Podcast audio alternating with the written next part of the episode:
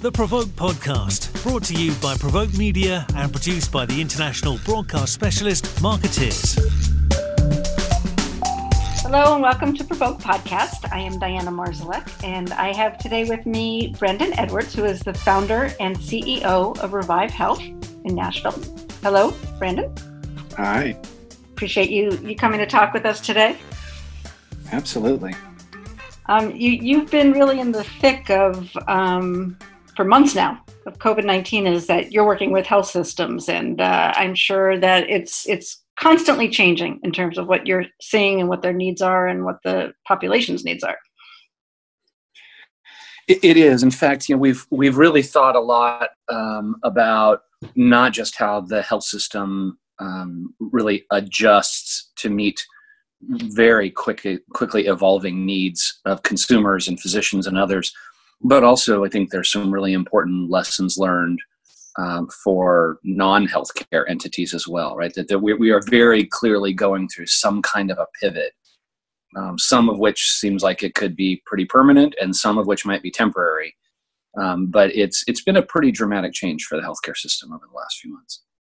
Now, when you say dramatic, how so? And we'll get more into depth to this. But is there some overarching way that you can describe what the what has changed, or is that Yeah. just uh, too big? No, no, I, I, well, I'll, I'll try. So I think there's, I'll, I'll do this for the economic side and then maybe the non-economic side. Right? I think if you if you take an industry that runs average margins of about three percent a year and pull three hundred and fifty billion dollars out of that system, uh, you are creating an awful lot of financial pressure and potential financial distress for those organizations, right? And there's been some federal stimulus that that uh, it's been estimated makes up about a third of those losses. Um, but but at the end of the day, on the economic side at least, this will be without question the single most traumatic event that the hospital industry has faced ever. Um, and and and and all of them sort of simultaneously, which is pretty pretty fascinating. So you're saying so, but they yet they've been on overdrive, but yet they have lost. I know a lot of people aren't going to the emergency room, right? They're not having or going to regular doctor visits. Is that what is Yeah. that what is hurting these systems? Yeah, so it's with, with without boring your audience with too much hospital economics. Um, the reality is, whether or not a hospital's busy has very little to do with how it performs financially. It really matters what it's busy with and and treating whom. And so, you know, just as an example, the average hospital loses about fifteen hundred dollars treating a COVID patient. Hmm. Um, all of the money that hospitals make is made in in surgery and in elective surgery and to- to a lesser extent some on, on kind of trauma and emergency room to your point but essentially what you've done is make these hospitals a lot busier with patients they lose money on and taken out almost all of the patients that they make money on and so it, it is to your point it is a, a little challenging i think for people outside the industry to say they seem so busy how could they not be doing well? Um, but that's really the that's really the underlying rationale. The economics the Mhm. single biggest change is that you have for the first time ever more capacity in the system than demand for services. I, I, we've certainly never experienced that in my lifetime i'm 50 i've been doing healthcare work for more than 25 years um, it, you know it's always been full waiting rooms and waiting lists to see doctors and all of those sorts of things and that's not the situation we're in and it does not seem that we will be returning to it anytime soon and that is a huge sea change for the industry And how does that affect? How have you seen that that affect the way they need to communicate with people, what they're communicating about? Um, yet, let alone their budgets, because I understand that healthcare systems have very, very um, low budgets for marketing to begin with. I don't. Yeah, they they can. So they're um, like, yeah, like like most things, you know, there's a bell curve, and so there are some organizations that believe in marketing and and spend accordingly. Right, they see the business value of that. The the Cleveland clinics and UPMC's and New York Presbyterians and Mayos of the world, um, and you know, and there are all you know all the way over on the other extreme where maybe they're doing some traditional advertising, but but not really um, integrated marketing the way we would think of it now. Um, but I think you know what what's really different is is a couple of things. I think you know, one, um, consumers need to hear that it's clean and safe in a detailed way that they've never had to hear before. And I think that there is actually a really big lesson to be learned for other industries in this as well, right? We're we're seeing car dealership advertising about how safe it is. You mm-hmm. know, airlines and hotels and pizza delivery and you name it, right? Is all this emphasis not just on trust us, it's safe, but the emphasis is on actually tell me what you're going to do to keep me safe and healthy that that's not something I've ever seen in my lifetime in hospital marketing. Even the last thing you do is say, "Let us tell you how clean our hospital is." I think there's a sort of assumption that they are right. You hope that, um, that, that is something, right? Right. Right. right exactly. If you you know if you have to explain it too much, maybe I'm starting to worry. Um, but that that trend has changed. We're seeing that very clearly in the research. We've done three national surveys with consumers uh, since since the COVID lockdown started, as well as some qualitative research and it's very, very clear that what consumers want to hear is tell me it's safe and clean, but also tell me and show me what you're doing. So even things like you know, virtual tours, we used to show people hospitals. Now you want to show people hospitals and you want them to see people cleaning, right? They want to see the protocol. I mean, stuff that I just would have never expected um, pre-COVID. Um, so I think that's one. I think two is to your point on this sort of restoring demand um, for the first time, I think the healthcare system is really not being designed around physician convenience. It's being designed around patient convenience. So, uh, you know, you've experienced this. I have. In the old days, meaning February, um, you know, we we we'd show up to a doctor's appointment. We'd sit in the waiting room. Maybe we'd fill out some paperwork, and we and they stacked us for the physician's convenience, right? It maximized throughput for the physician, but it didn't maximize my convenience as a patient. And for the first time, we are being forced to redesign the healthcare system around the convenience and safety of the patient. And so that's different, right? No more waiting rooms, much quicker turnaround, longer turnarounds of rooms because they have to be clean and sterilized even more thoroughly than before. And I think that that is really changing in a good, in a good way at least consumer expectation for the system and how the people designing the system and marketing the system think about convenience for people. Well i imagine so because when you think of um, you know everybody's got the story about waiting in the doctor's office for an hour right? Um, it's kind of it, it, the healthcare system is, is, is so ginormous. Healthcare systems are so ginormous. And yet it sounds like you're flipping the relationship in a way um, instead of the hospital yeah, and I, telling, you know, dictating, it, it seems that it's flipping a bit. Yeah, and I don't know. I don't know if this is something that could have happened without a forcing function, right? I just think that you know uh, physicians, particularly specialists and subspecialists, you know, if you're dealing with a cardiovascular surgeon or orthopedic surgeon or a neurologist or oncologist, you know, these are people that are in high demand. They are highly compensated. Their time is very valuable it's not irrational, right, to, to sort of design the system around them, except that it leaves a pretty lousy experience for patients. Mm-hmm. And you know, I don't, I, I don't. It, it, reminds me a little bit of there's an old Seinfeld episode where he makes a car reservation. He shows up and they don't have a car. and he says, I, I, I don't think we have a same understanding of the definition of the word reservation. Right? like it, I, I feel a little bit that way with doctor's appointments, right? Like, why did you tell me to be here at eight if he's not going to see me at nine? I want to be here at nine right? right. Like I don't I don't want to sit and wait, and I certainly don't want to sit and wait in a COVID world where I'm being potentially exposed to others, right? Who who have that. Um, but no, I, I think you're right. I think this forcing function is, you know, we're not planning for the doctor's convenience. We're planning for the patient's safety, which as a byproduct is also delivering the patient's convenience. And it's it's protecting them, and you can you you, you can move in and out a lot faster so it's it, it, i do think again there's really some interesting lessons learned that um, for, not just for healthcare but i think for other industries where that consumer centricity um, that we're all being forced to have even more of now is enhanced by the fact that there is just less spending happening. So we're all fighting over fewer dollars right? Every company is fighting over fewer customers and fewer dollars and that's making people be pretty innovative and smart about at least the winners will be i think no absolutely and, and let alone just you know out there proving to people there's so much misinformation out there rules and regulations changing all the time. Nobody knows what to expect. So, um, from healthcare on down or, or far and wide, the businesses I imagine are going to have to communicate that differently. Of, of like you say, um, come to me, I'm okay. You're gonna you're gonna get out of here okay.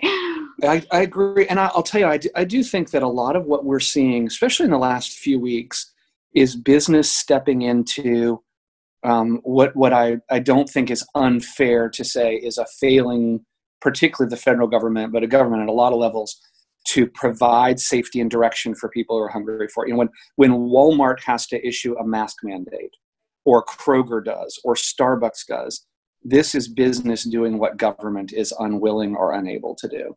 And I and I think that it, it, you know one it sends the right signals. The right thing from a public health standpoint. I am not particularly political but i do think that having organizations step in in cases like that like that really should be the role of government. It shouldn't have to be the poor walmart greeter who's enforcing a mask mandate. Know that's something that the government should be doing. But i think we're going to see that across all industries. I think there is just a changing view of businesses responsibility to protect consumers and to and to get them what they need and want in ways that perhaps we weren't as as myopically focused on pre-COVID. So we've seen businesses that are in that sort of um, consumer-facing shopping, retail, all that, like you mentioned, the WalMarts of the world, mm-hmm. taking steps. But healthcare systems, I mean, has this just totally upended? I mean, how how have they been able to react? They have are so inundated with so much, and then yet you're talking about flipping the whole model of how they interact with patients and how they communicate that. Um, that's a big ask in a pandemic. It is, and I, am I'm I'm um, I'm actually in a lot of ways sort of in awe of our staff and the work we did with clients in the early days of COVID in particular, right? Because it's a brand new thing. No one had experienced it before. No one knew how we were supposed to talk about you. We were we were really figuring it out on the fly. And, and I think that the quality of the work, to your point, to first inform, educate, and reassure consumers and then to begin to show the path forward to get that care they need. Because part of the challenge we're seeing right now from a public health standpoint is all of this deferred care right? People putting off surgeries not going to the emergency room. I mean there, there's a, a bit of you know, scare information out there right now that we could see a huge resurgence of measles over the winter because there have been so many deferred or delayed vaccinations. Oh, I haven't kids. heard that one. Adding that one, it's, it's actually terrifying when yeah. you really start getting into it. The, the the DOA rate for people being brought to a hospital by an ambulance is about four times the level that it was mm. pre-COVID because people are having a heart attack or a stroke and saying, "I'm scared to go there. Maybe this will be okay." You know, you're just seeing uh, so so many things that the health the health system has to step into that gap right? Even if there was no money involved there's a mission element that says if you care about taking care of people you have to help them solve this problem.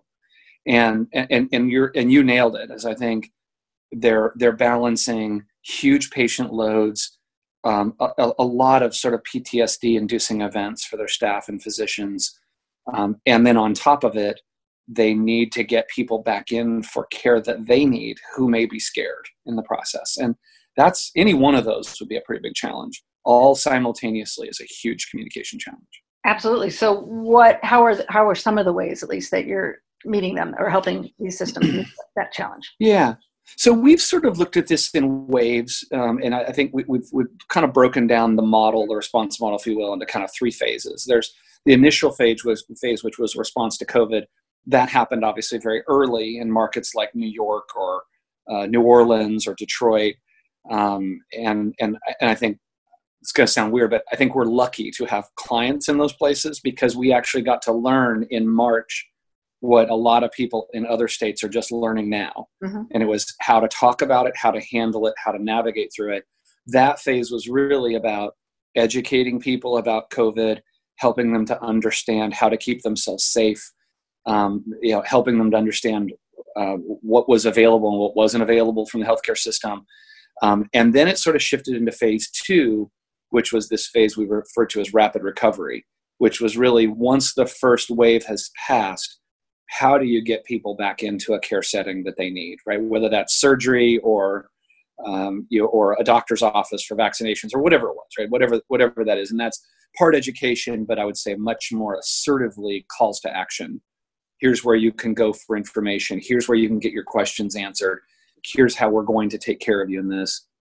And then we think there's a third phase which we originally thought would happen in in sort of the september to just the november phase. It may end up being 2021 but that's what the phase that we have sort of articulated as return to growth which we think is is when the first waves were over and whether we had a vaccine or the system had just reopened enough that you could really start bringing patients back.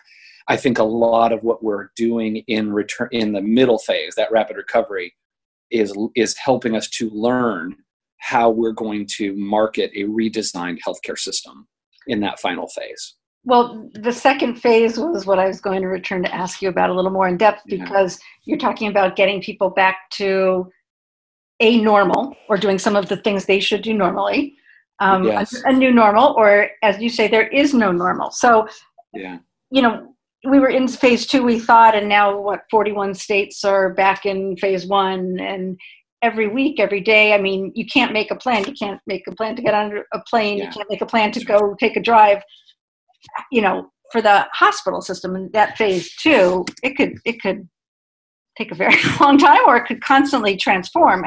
Yeah, where they're at. It, you you hit the nail on the head. So I think this this no normal idea that that we put out there, sort of our POV, is we've heard so much discussion in the media, in particular, around um, we want to get back to normal. I've heard that phrase a lot, or we want to lean into the new normal. And I think our, our view, at least, is that, that that's a false dichotomy that mm-hmm. whatever we used to view as normal is officially gone yes. Um, and whatever the new normal is we don't think is really going to be realized or normalized if you will until we are post immunization that we're in this no normal period. That is the old is dead the new is not here yet.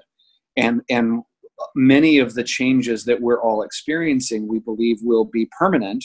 Some of them will be temporary, but I think anybody that pretends they know which is going to be which for a while is is is probably not telling the truth, right? no, because we don't know, but we don't know anything, right? The only thing know. we know, and, and you said it, and this is one of the things in all those. Uh, I'm in New York, so all those Cuomo press conferences that he said, it, it sticks with me. He said, "There, it, it, like what you said, the the old normal is gone. You're not going back to what you had, no matter yeah. where we go from here." we're not going back. Um, you know, yeah. we're just not. And um, I don't know how you function or how these healthcare systems can function or business function not knowing what that next normal is going to be. Yeah, and I, I do I do think um, and maybe this is Pollyanna, I think the old normal being gone is not such a bad thing. Right. I think that, that there were many aspects of the old normal. I mean, let's look at at racial injustice and, in, in, and inequities in healthcare that are caused by racial injustice. I don't think anybody would say, you know, the world was better when we just ignored all of right. that. And and you know, and um, black and brown people were um, didn't have the same access to healthcare, and they were exposed at a much higher rate to COVID and much sicker when they got COVID, and all of these different things. Like no one, I don't think, would say, "Gosh, I just wish we could go back to those days." Right. You know, I there are going to be things we miss. I mean, I'm just desperate for a full restaurant and you know and and laughter and smiling and live music and you know all the yeah. all the things that were good hallmarks of the way things were before. But there is an opportunity we feel like to make it better. And and some of that consumer centricity we talked about in healthcare, I think, could be one of those things, right? That if we end up with a healthcare system that eliminates waiting rooms and is much more centered around the consumer, that would be a positive byproduct of a really awful situation. And um, I think that's true in a lot of industries as well. Yeah, I, I, agree with you that I have tried to think of this with, with so much bad that this is a reset yeah. for so much of the way it the world works, with including industry, including healthcare, um, at the yeah. center of it. Yeah, I, I will, I guess, at least um, talk, talk about one other positive, and that's I've been 150, 200 years on the road, or 200 days a year on the road since 1995 and this is the longest I've ever been home. And and I forgotten how great this is. So you So like it? That's good because I'm getting I'm getting that wanderlust. I'm getting that itch that I like. I'm ready to get out of my house. So I I. Well, I, I want to of- be able to. Yeah, to your point, I don't. I don't want to have to, but I want to be able to. wait and till I winter. don't. I don't miss winter. three cities in five days. You know. Yeah, no, that's not fun. The thrill of that wears off pretty quickly, right? yeah. I mean, so how are, how how um you you must work with systems and all. You work with rural systems as well as some of the kind of premier, more urban systems that you work with? Because Yeah. those, those are also different animals, correct? They really are, and I mean, it's. I think one of the things that that has been um, really obvious going through this is th- the way COVID is affecting people is is really unique to every single community we deal with. So we, at one point, we had clients, eh, hospital clients in New York, Detroit, um, Louisiana, and Tulsa.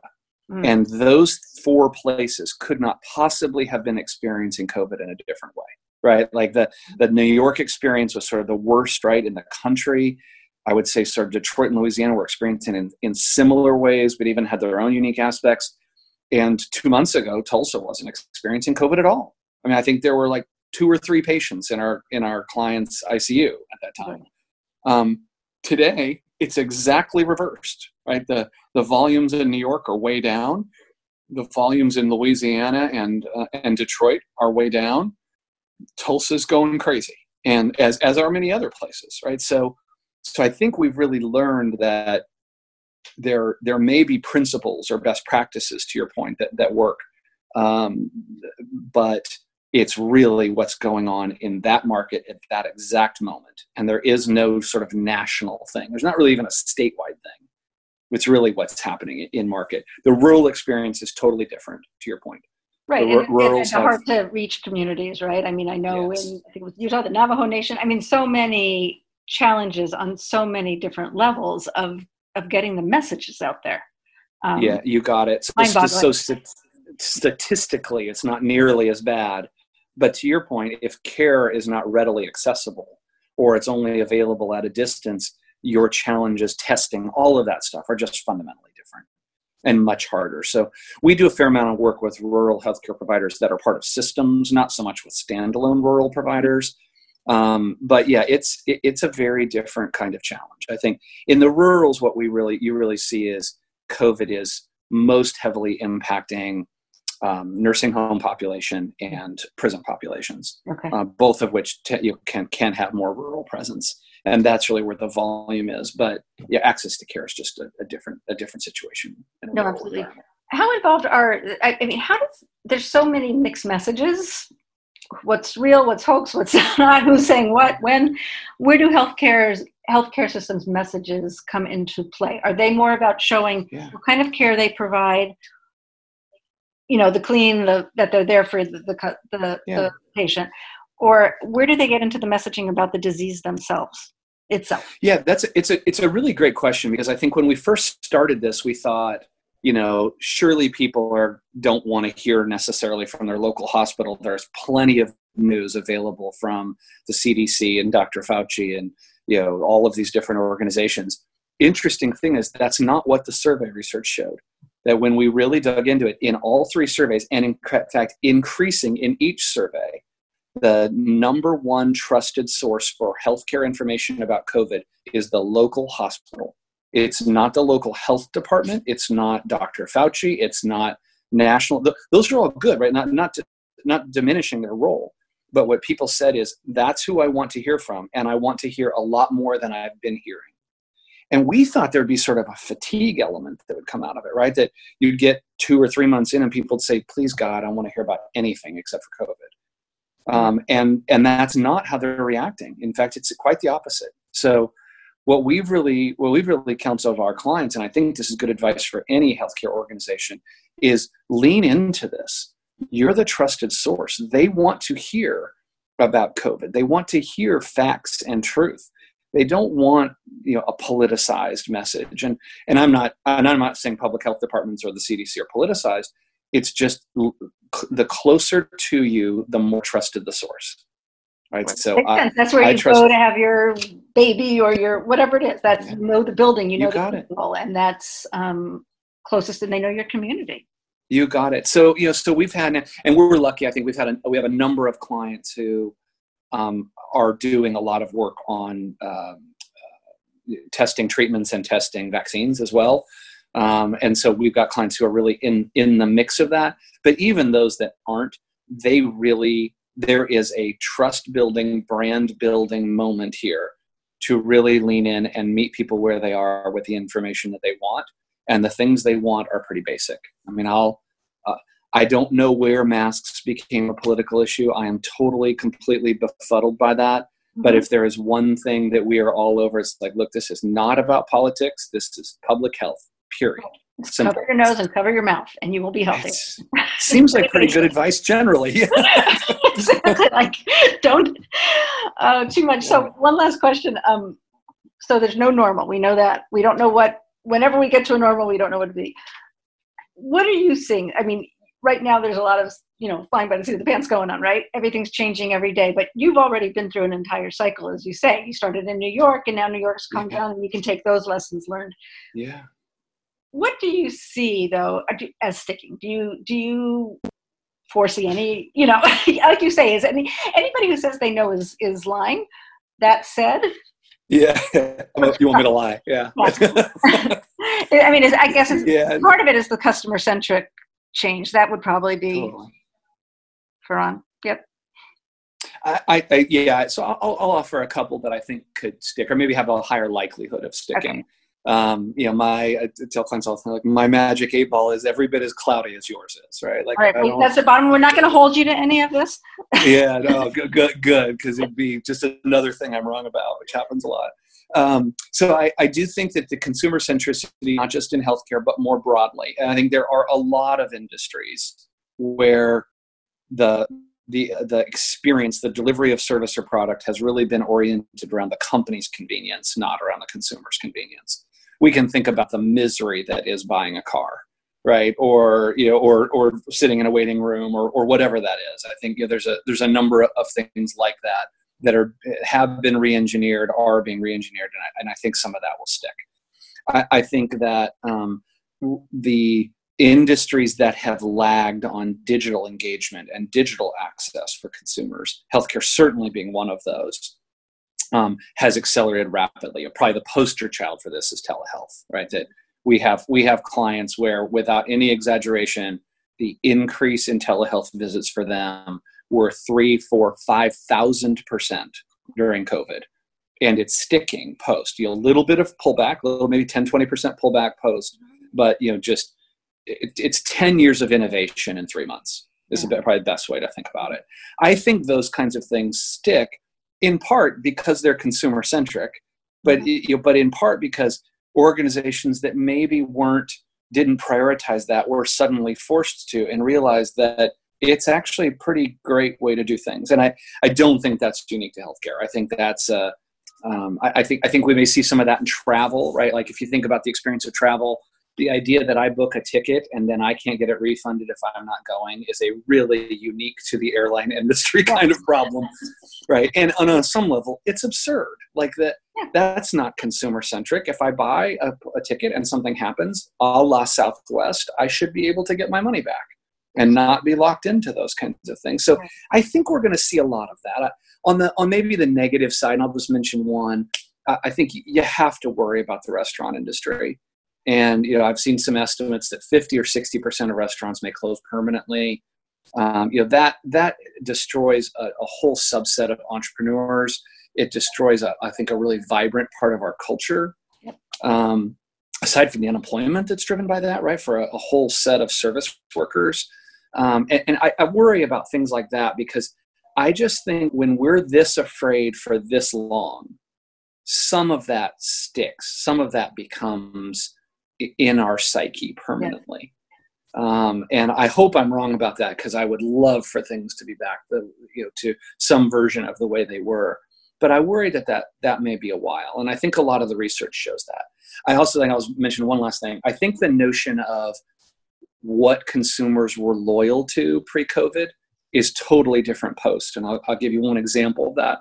Our research showed that 60% of people who had deferred care, right, they had surgery scheduled and put it off, or some other kind of health care put it off, 60% were willing to switch providers post COVID. Those, those numbers were single digits pre COVID. And so if, if you're will, 60% of people are willing to switch doctors, I think that it's not a stretch to say that consumers may be substantially less loyal to all sorts of other companies that they did business with before COVID. So in many ways, we feel like loyalty kind of you know gets throw up in the air and it's up for grabs after this. And I believe, I think I think about um, also patients now. At least in, in some generations, people don't advocate for their own health, right? Doctors are still, in yes. some ways, they're the yeah the you still call them doctor. They're they're you know yeah. on a different level, and so hopefully another outcome of this is that people will advocate for themselves and take more responsibility for what they can achieve or have that go through the systems as they should. I think it's a great, great point. It's a great point. All right. Well, thank you and good luck. Um, we will stay in yeah. touch. All right. Yeah, appreciate it. Thanks. Good luck with everything. You too. Take care. Bye bye. You've been listening to the Provoke podcast, brought to you by Provoke Media and produced by the international broadcast specialist Markettiers.